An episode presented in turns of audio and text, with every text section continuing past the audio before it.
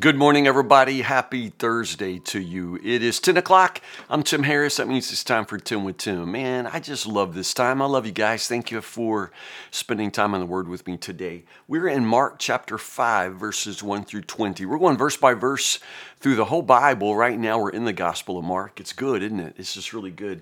Today is, I don't know, just one of the most fascinating stories, I think, in the Gospels. And um, we've been reading through Mark now for uh, what is nearly five chapters. Um, we've been talking so much about how Mark, you know, just abbreviates things and just flies through stories. But you notice how this story is just sort of loaded down with detail. I mean, Mark doesn't rush through this story at all. And I, I just find that really kind of fascinating. I'm not sure why. Uh, I'd love to know your ideas, but... But for whatever reason, Mark Mark, Mark slows down and, and takes some time with this story, and I think it's fascinating. So it's right after Jesus calms the storm from yesterday, chapter five. They arrived at the other side of the lake, which is, you know, again, Jesus said, hey, let's go to the other side of the lake. Uh, and uh, the storm came, and I said, Jesus said, you're going to the other side, you're going to the other side, and they're on the other side now. But look what happens. This is true to Mark. I mean, nobody catches a break. I mean, it's just action, action, action. So... Man, it just sounds like, you know, they come out of the storm, they get on on the shore, and all of a sudden, this wild animal of a man comes tearing out of the tombs. I mean, this is like a horror movie. It really, really is. Uh, it's just amazing. And this guy lives in the burial caves. I mean, can you imagine being a kid growing up in this town and uh, sneaking out to see, you know, the ghost man, whatever? I mean, this guy is dangerous. This guy is feared. This guy is despised. Uh, oh, my goodness. I mean, again, it's like a horror movie.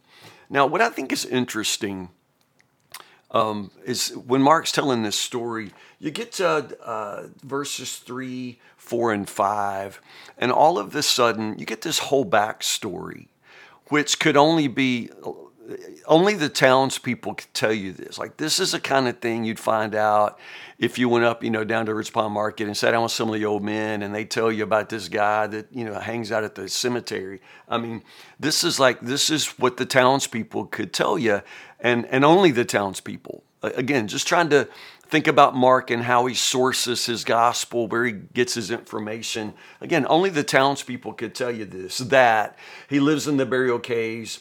Uh, they've tried to restrain him. They've chained him up. You know, they've tied him to ropes, but whatever you tie him with, he can snap, you know, iron chains and, you know, smash the shack- shackles with his bare hands. Nobody's strong enough to subdue him. You see what I'm saying?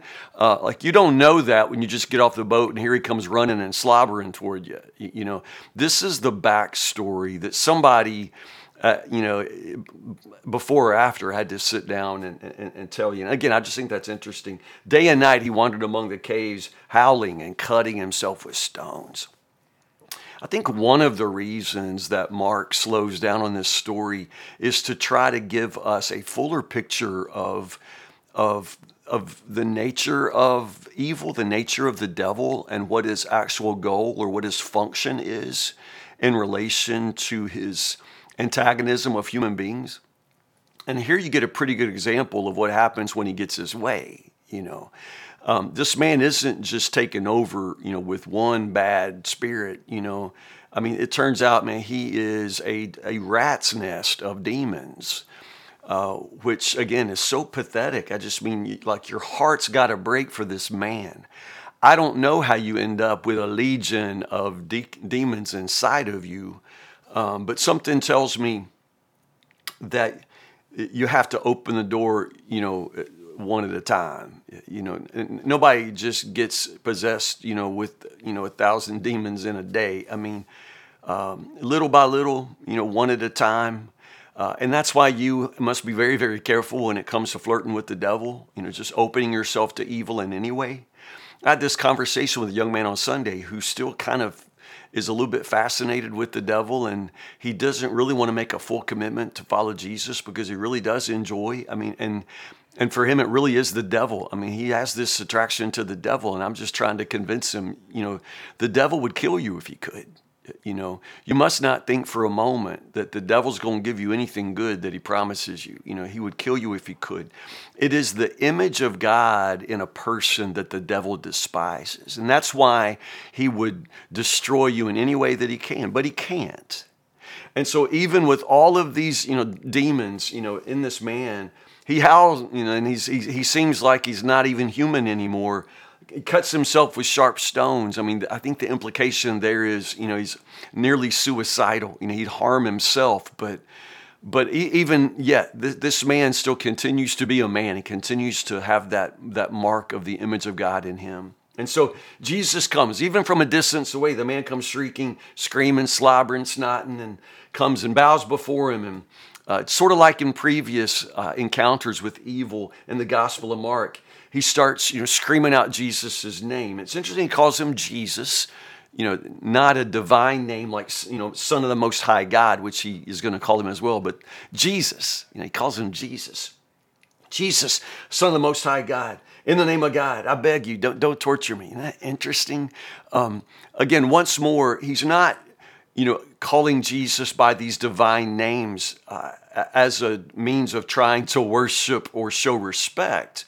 Uh, in a spiritual showdown, it is the knowledge of the name that gives you authority. And so understand, the demons in this moment are trying to seize control, you know, by by uttering, by claiming Jesus' name and by confronting him by name. Again, there's a sense in which this is a showdown, and that's that's meant to take control. So Jesus, you know, uh, uh, immediately, you know, come out of the man, what is your name? So Jesus is going to use his divine authority and demands the name of the demon. My name is Legion. Again, uh, you can debate on what that name means exactly. I mean, you can say, well, it means a squadron of soldiers, you know, a thousand. So he's got a thousand demons, or I don't know if it's a thousand. I don't, I don't know. Uh, I'm just saying that, yeah, there's a technical use of this, you know, in, in Roman tradition, but I don't know if the demon is using it technically. Maybe the demon has chosen this powerful name, which means we are many. I, I don't know. I don't know, two thousand pigs all down the same day. So some people say, you know, gosh, if every demon takes a pig, then there's two thousand demons. I don't know. I don't know. The fact is Jesus uh, takes control. He, he, he grabs the demon's name, commands him. But then this uh, bargain here, the evil spirits beg him again and again, don't send us away. Don't I, like, why are they, I don't understand how demons work. I'll just be honest. Like, I don't understand why they want to stay so close to home. You know, don't send us away. Don't send us far away. I don't, I don't know what that means. Uh, just to be honest, does anybody, um, don't send us away. And then they beg to be sent into the pigs. Like, personally, I don't know why Jesus doesn't just, you know, stomp them like bugs. He's got the authority. It wouldn't take, you know, a flick of his little finger to destroy them for eternity. I don't even know why we're talking to them, you know. Um, I think most scholars, you know, most, you know, religious thinkers here, Christian preachers, um, say that it's just, it's, it's not, it's not time. Uh, Jesus is going to destroy evil all at once, but not yet, not, not now. And so for that reason, he's not going to destroy them. He allows them to continue, but he won't let them continue to afflict people, won't let them continue to afflict this man or anybody else. So they go into the swine, the pigs, and instantly the pigs, you know, run off a cliff.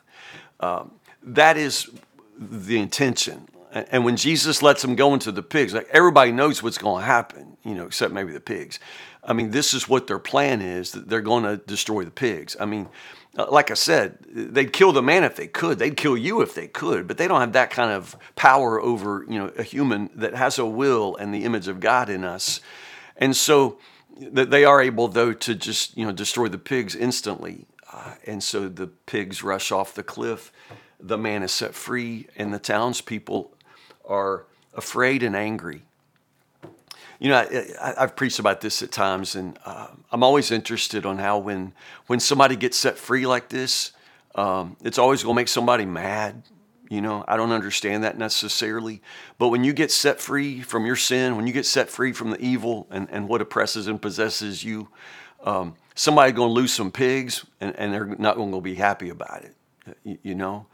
Um, you know, when you were an addict, you know, uh, when, when you were enslaved to sin, and then somehow, you know, the Lord changed the story of your life. You know, weren't there people who just weren't excited, weren't happy for you? You know, and it's just interesting how people just have that inability to celebrate. And again, indeed, some people, and they, these guys actually lost a pig here, you know, lost their pigs. And, and so they want Jesus out of here.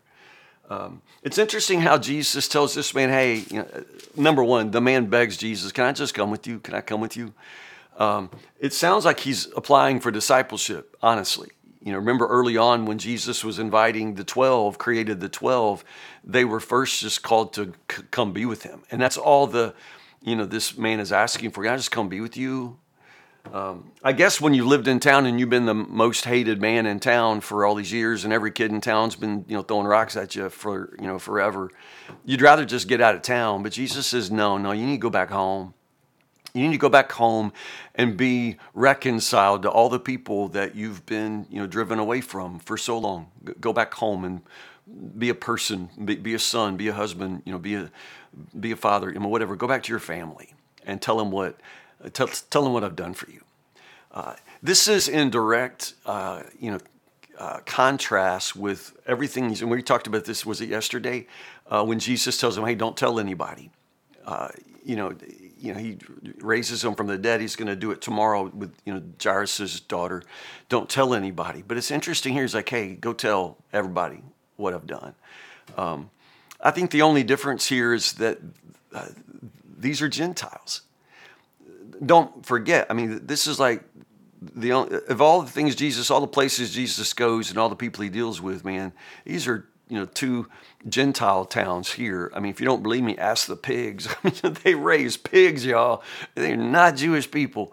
Um, and so it's interesting that among the Gentiles, Jesus says, oh, yeah, go tell everybody what, what I've done. So I think that's kind of interesting, a fascinating story. We'll pick up right here for tomorrow. Pick up in verse twenty-one. Uh, I love this. I love what happens next. I love this woman who sneaks up behind Jesus and touches the hem of his robe. I, I love the story of the healing of Jairus' daughter. Uh, and we'll do all that tomorrow. So we'll finish out chapter five tomorrow at ten o'clock, Lord willing. So join me then. But read ahead. Stay in the Word. It's a beautiful day. Give God glory and praise Him in everything you do and say today.